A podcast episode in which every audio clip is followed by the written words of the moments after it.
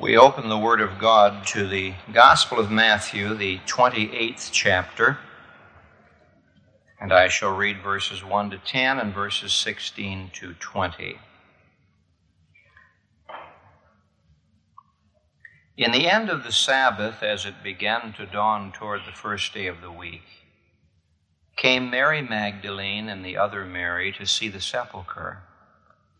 And behold, there was a great earthquake.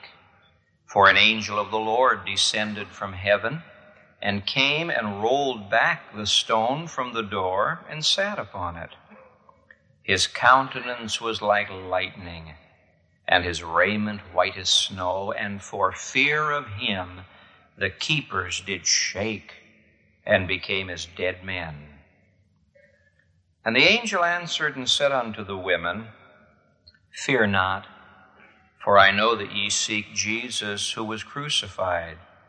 He is not here, for he is risen as he said. Come, see the place where the Lord lay, and go quickly and tell his disciples that he is risen from the dead.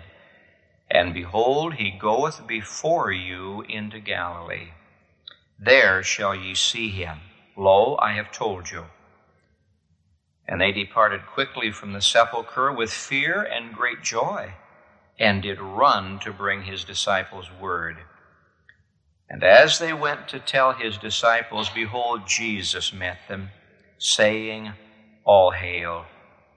And they came and held him by the feet and worshipped him. Then said Jesus unto them, Be not afraid. Go tell my brethren that they go into Galilee, and there shall they see me. Verse sixteen. Then the eleven disciples went away into Galilee, into a mountain where Jesus had appointed them. And when they saw him, they worshipped him, but some doubted. And Jesus came and spoke unto them, saying, All authority is given unto me in heaven and in earth. Go ye therefore and teach all nations, baptizing them in the name of the Father and of the Son and of the Holy Spirit, teaching them to observe all things whatsoever I have commanded you. And lo, I am with you always, even unto the end of the age. Amen. And he is with us, even today. Each of the first five books of the New Testament has in it some kind of marching orders for the church. Now, this congregation is made up of serious Bible students, and so I don't have to point out all the references to you. But some of you may not know this, that at the end of Matthew and Mark and Luke, in John chapter twenty, and in Acts chapter one, our Lord gives us some orders. And these orders were given to believers.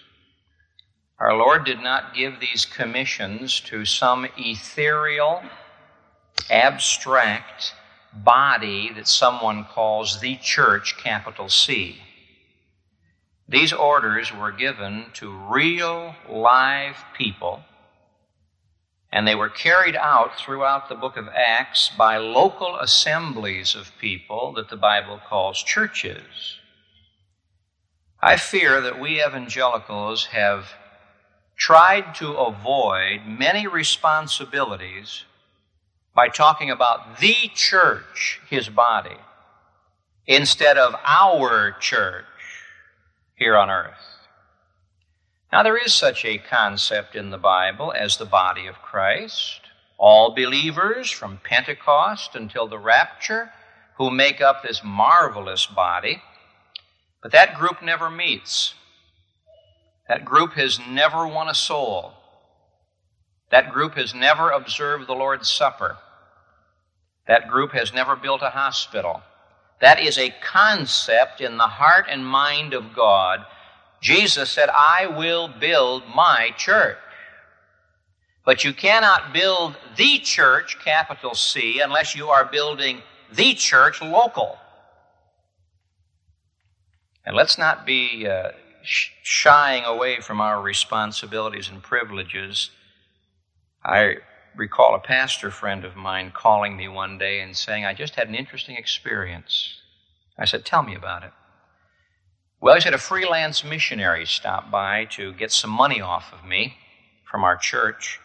He said, our church doesn't support freelance people. We want to be sure they're a part of some good, solid organization. And so I told him I couldn't give him any money. He became angry, and he said, well, this isn't the church anyway. The invisible church is the true church. I said, what did you say?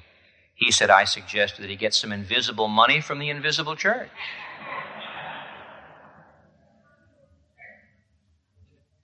At the end of the Gospel of Matthew, our Lord is in a mountain in Galilee, and he has with him his eleven disciples plus.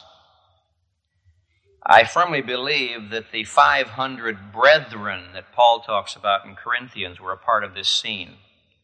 Here's a great host of believers, and our Lord is about to ascend up to heaven, and he says to them, all authority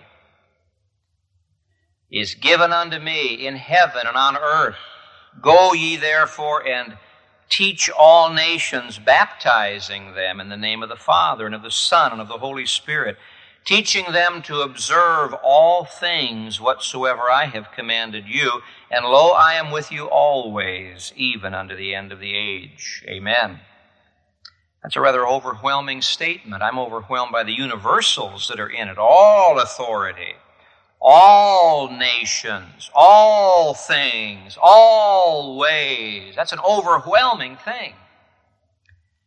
I'm overwhelmed by the fact that he identifies us with the Trinity, the Father and the Son and the Holy Spirit. And I'm overwhelmed by the fact that he's telling me here that I'm involved in something much bigger than myself, much bigger than even the work of a local church. We're involved in something that touches the whole world. Does it bother anybody today that two and four-tenths billion people in this world are without a visible church or a Christian witness in their midst? Two and four-tenths billion people.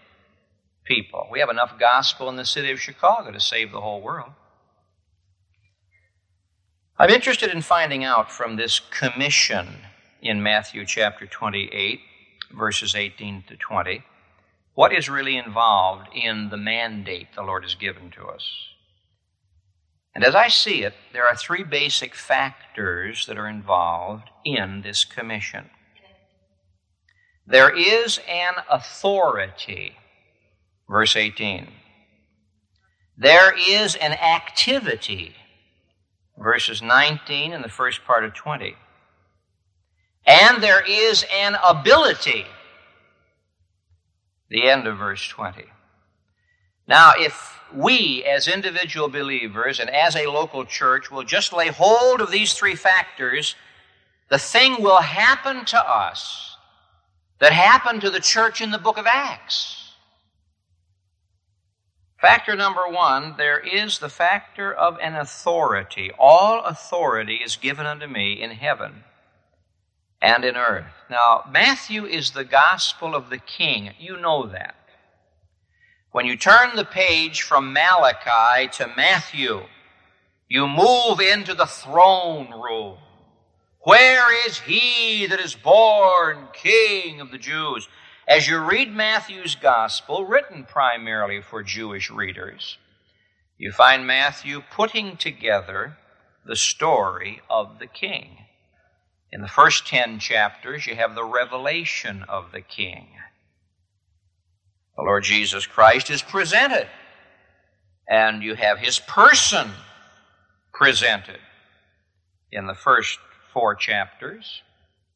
And then you have his principles presented in chapters five, six, and seven, Sermon on the Mount. And then you have his power presented in eight, nine, and ten. When you read the first ten chapters of Matthew, Your eyes open wide, your mouth drops open, you say, here is the King. The Old Testament Scriptures tell me he's the King. Chapter one. The Gentiles tell me he's the King. Chapter two. God the Father speaks from heaven, and God the Spirit comes down like a dove and says, here's the King, chapter three. Satan even says he's the King in chapter four. Here's the King, and here's the King's message, the kind of a kingdom he wants to establish in this world. And here's the King's power. And so you read those first ten chapters and say, I've come face to face with the revelation of the King. Jesus is the King. But Matthew doesn't stop. You'd think that the next step would be for all the people to fall at Jesus' feet and say, here's the King, we're going to receive him. But in eleven through thirteen, Matthew says, no, you have the rebellion against the King. And the religious leaders rebelled and began to criticize and find fault. And so in fourteen through twenty, you have the retirement of the King. The King takes his court, his disciples, and goes off in retirement to teach them about the cross. And three times in that section, he said, now men, I'm going to Jerusalem to die. I won't look much like a king. They'll mock me, they'll scourge me, they'll put a crown of thorns on my head, a scepter in my hand, a robe on my body, and they'll mock my kingship. But I want you to remember, I'm the king. In twenty-one through twenty-seven, you have the rejection of the king. He marches into Jerusalem, just the way Zechariah said he would. He presents himself as the king, and the people say, we have no king but Caesar. We will not have this man to reign over us. And so they crucified the king. But the story doesn't stop there. When Matthew got to the end of chapter twenty-seven, he didn't say, and thus ends the life of a good godly man. Put his pen down. Oh, no. He moved into chapter twenty-eight, the resurrection of the king. And Jesus Christ arose from the dead. And now he is able to stand before more than five hundred of his followers and say, I am the king. All authority is given to me in heaven and on earth. Matthew is the gospel of the king. It's a book of authority. So often our authorized translation gives us the word power. There's a difference between power and authority. If I walk out of my house holding on to a rifle that has ammunition in it, I've got power, but I haven't got any authority. Nobody gave me the authority to go around with a rifle shooting people. Now, Jesus Christ does have power. He's God, omnipotent. But Jesus Christ has authority. He has been vested with all authority. When you read Matthew's gospel, you run right up against his authority. He finished preaching the Sermon on the Mount, and the people were amazed at what he taught, because he taught them as one that had authority.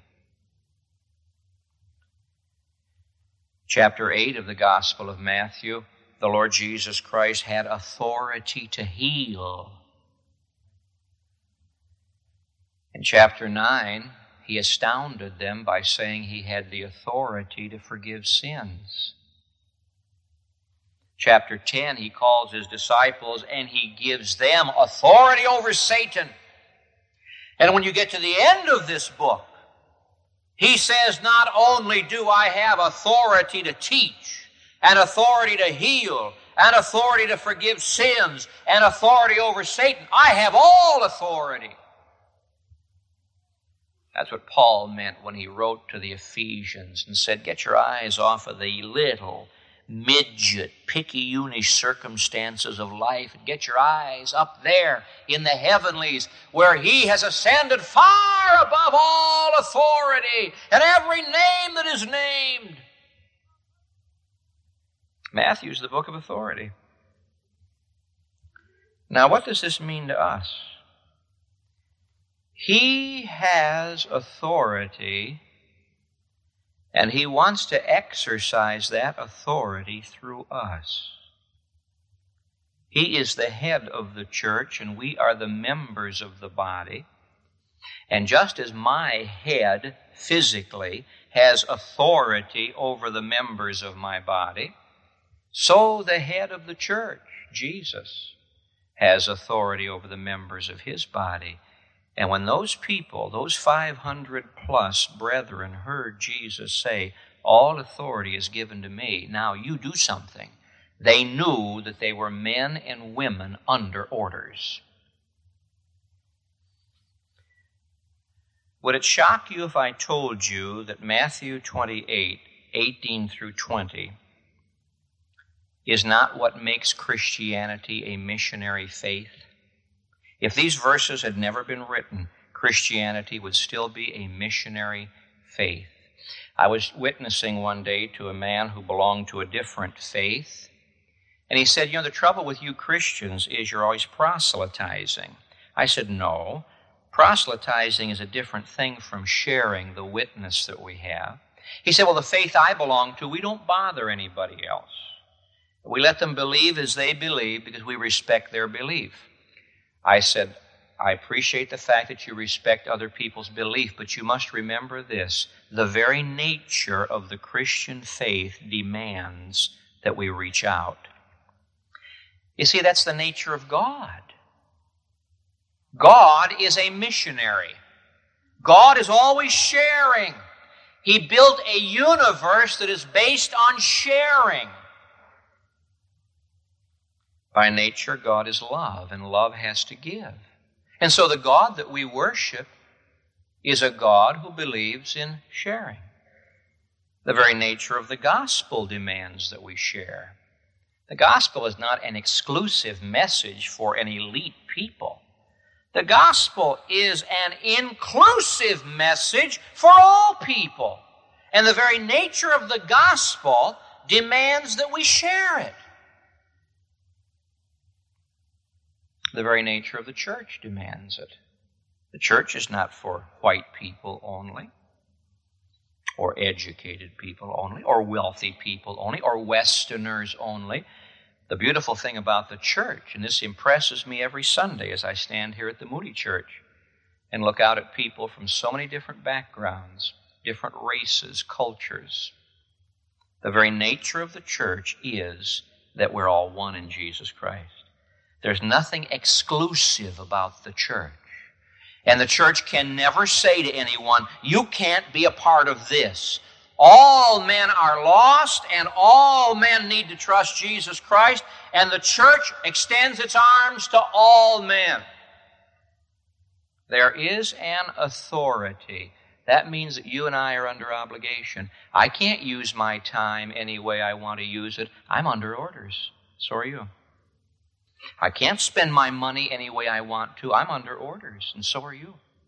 I can't do with my talents and gifts and abilities whatever I want to do. I'm under orders, and so are you. There is an authority. Now, this commission involves not only the factor of an authority, but it involves the factor of an activity. In verse nineteen, many of you are deep students of the Word, and some of you sit right now holding a Greek New Testament in front of you.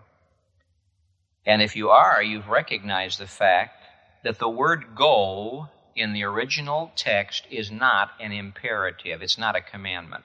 There is only one commandment in verses nineteen and twenty. Did you know that? There's only one commandment. It's not go.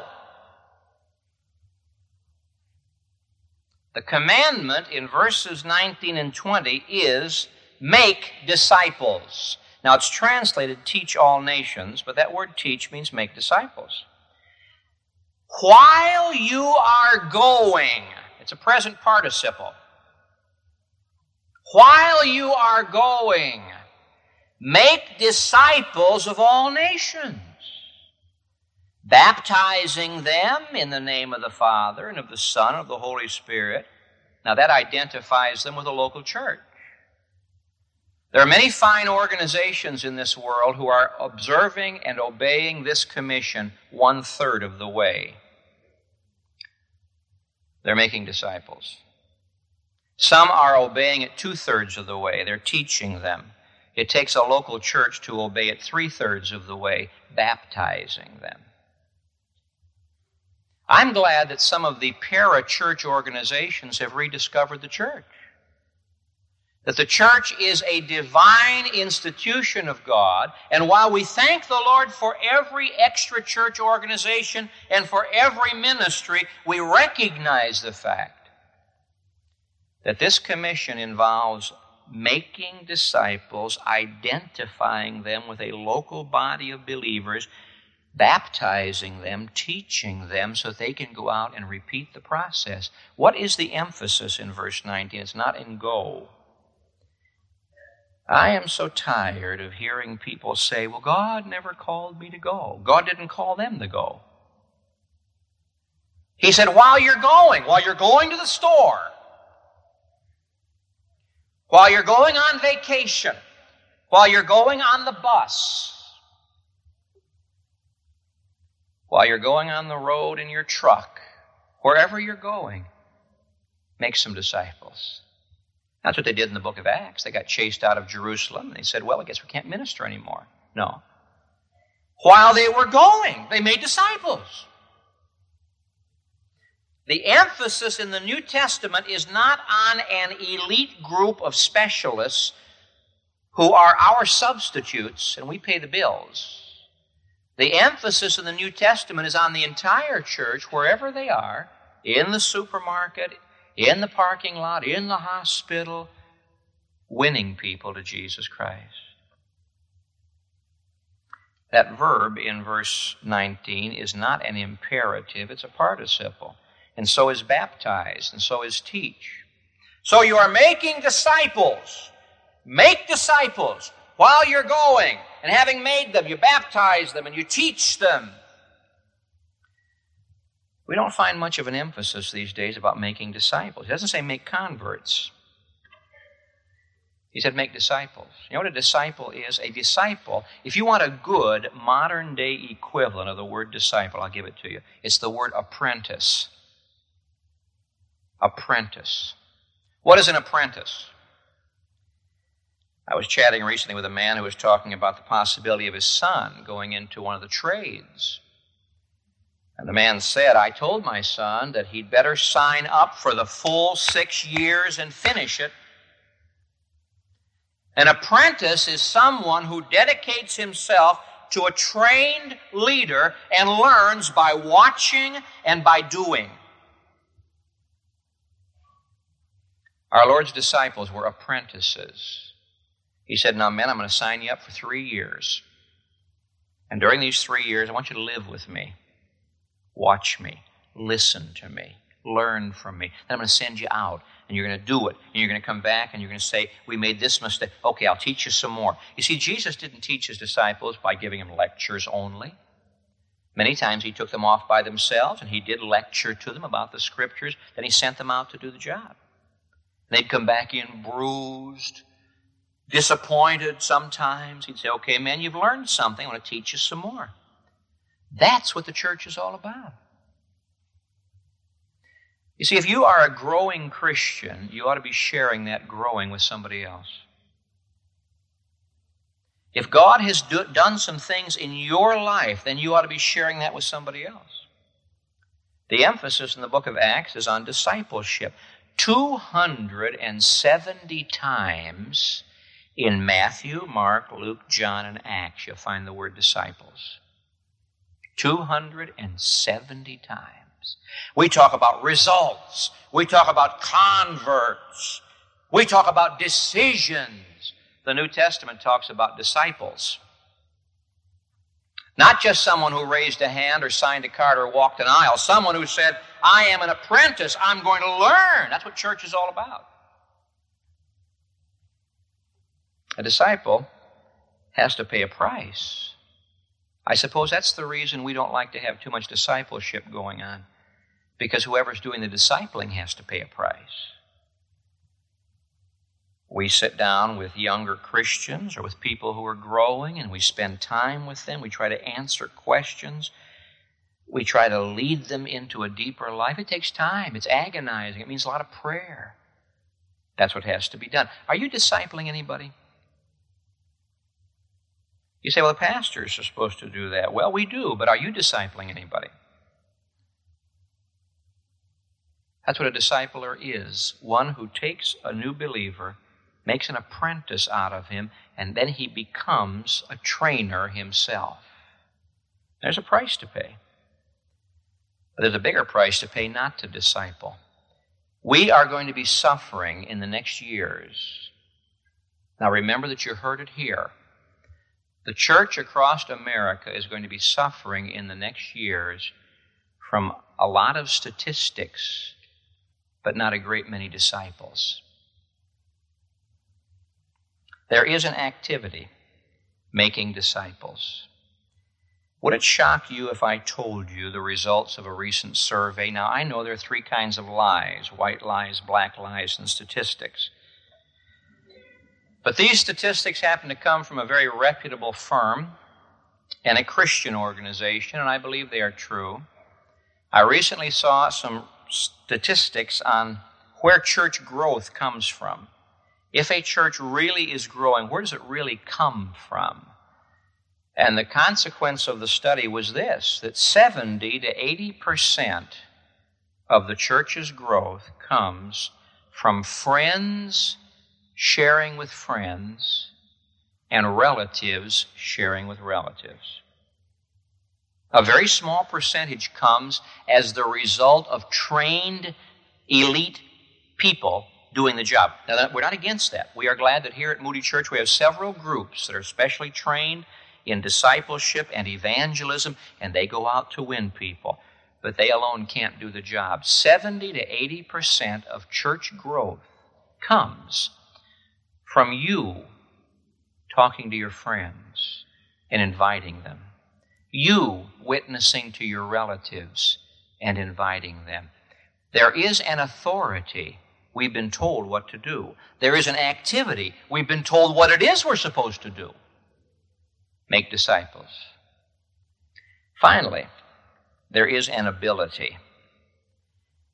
When I face uh, these verses, I feel very inadequate, very insufficient. I was reading one of Spurgeon's sermons the other day, and there in the midst of that sermon, the great Charles Haddon Spurgeon said to his congregation of some five, six thousand people, "God has called me to do an impossible thing." I said, "Is there anything impossible for Spurgeon?" And I went on to read. He said, "It is impossible for me to pastor this church." No one man, he said, can pastor six thousand people. I read these verses and I say, "Lord, it's impossible for me to go into all nations."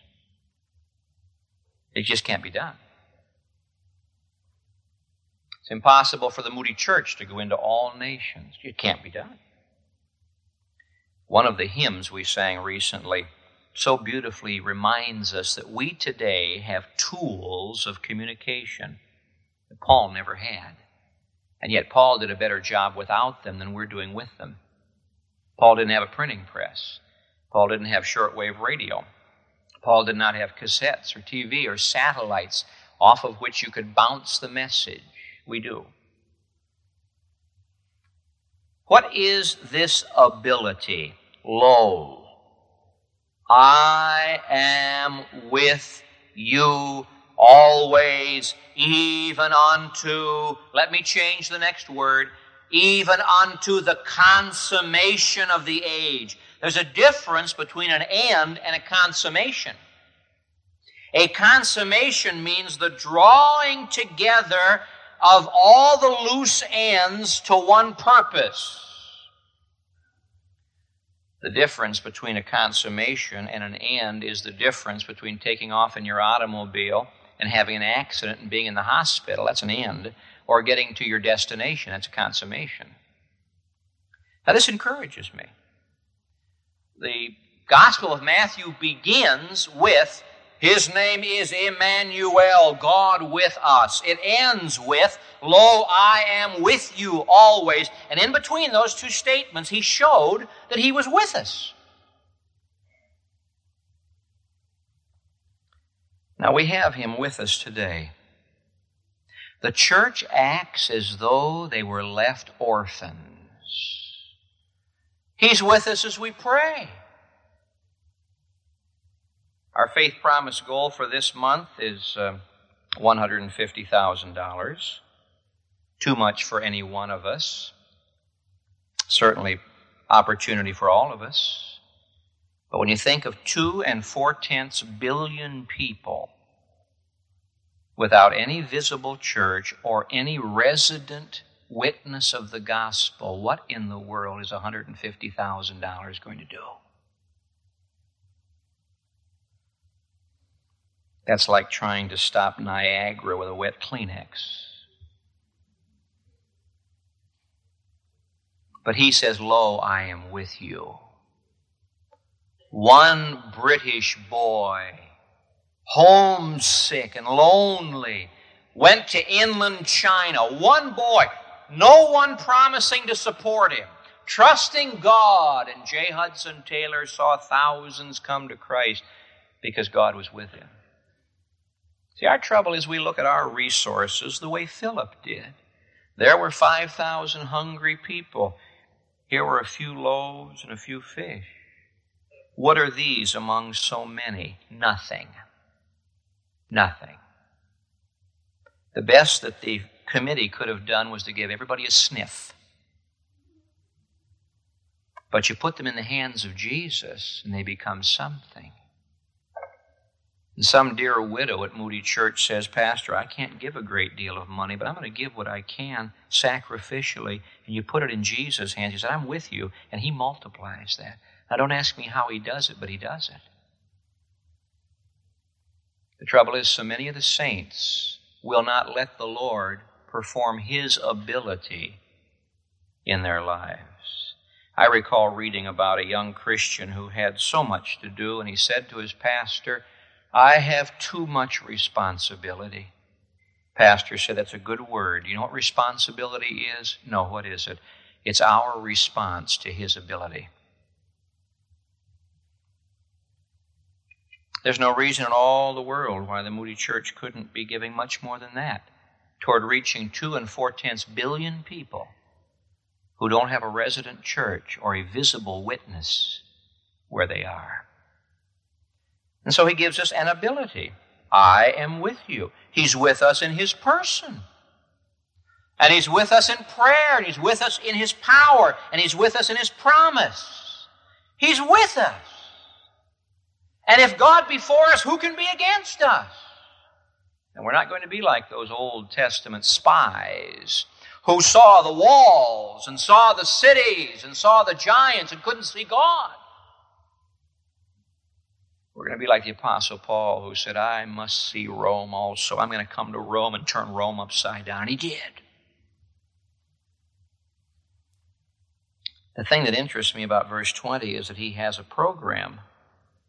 "I'm with you always, even unto the consummation of the age." He's the Lord of history. He isn't just the Lord of salvation, the Lord of the church. He's the Lord of history. He said, "I know what I'm doing. I'm in charge of the rise and the fall of nations and empires. I know what's going on. I set the boundaries of history. And what is going on in history is for my church." Oh, if we could only once realize that the church actually controls history. Through our praying and through our giving and through our serving, we become the vehicles of God for the moving of history, very unwillingly. John Wesley went to a religious meeting in Aldersgate Street, and he got converted, and he changed history. And so there is an authority. Jesus says, "I have all authority." There'll be no arguments. There'll be no debates. I am the Lord. And there is an activity, make disciples. Wherever you go, make disciples. Build them up, teach them, identify them with the church, and teach them so they can go out and make disciples. And there is an ability, I'm with you, to the very consummation of the age. I read a story about Campbell Morgan the other day that I'd never read before. I thought I'd read everything in print about Campbell Morgan, but there's always something new to learn. He said uh, in his early days he used to go read the Bible every Saturday evening to two blind ladies. And he was reading to them the Gospel of Matthew, and he came to the last verse, and he read to these ladies, "Lo, I am with you always, even unto the end of the age. Amen." And he paused, and he said, "Isn't that a wonderful promise?" And he said the one lady looked at him, just snapped her head and looked at him and said, "Young man, that is not a promise. It is a fact." And it is a fact. He's with us. Are we with him? Is your budget with him? Your use of time? Are the activities of the Moody Church with him? He's with us. And if we're with him, we're going to get the job done. If we obey the authority, if we accomplish the activity, if we depend on the ability, we'll get our share of the job done. We can't do it all, but we'll get our share of the job done. And that church will get their share of the job done. And that group will get their share of the job done. And then one day he'll pull all the pieces together onto the consummation of the age.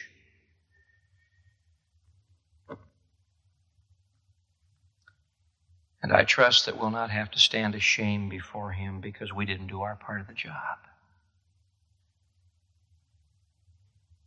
All authority, all nations, I am with you always. Heavenly Father, forgive us for taking for granted that which is so desperately needed by most of the world. Forgive us for wasting time and money and energy on fringe activities that do not contribute to the most important activity, making disciples, winning and building people. I pray, Lord, that you will get our priorities straight in our own lives, in our homes, and in our church, lest we be found not with you. I pray, O God, begin a work in our hearts so that through us individually and as a church, you might begin to accomplish more and more of the thing that is on your heart, the winning of a lost world. Begin in us today, for Jesus' sake. Amen.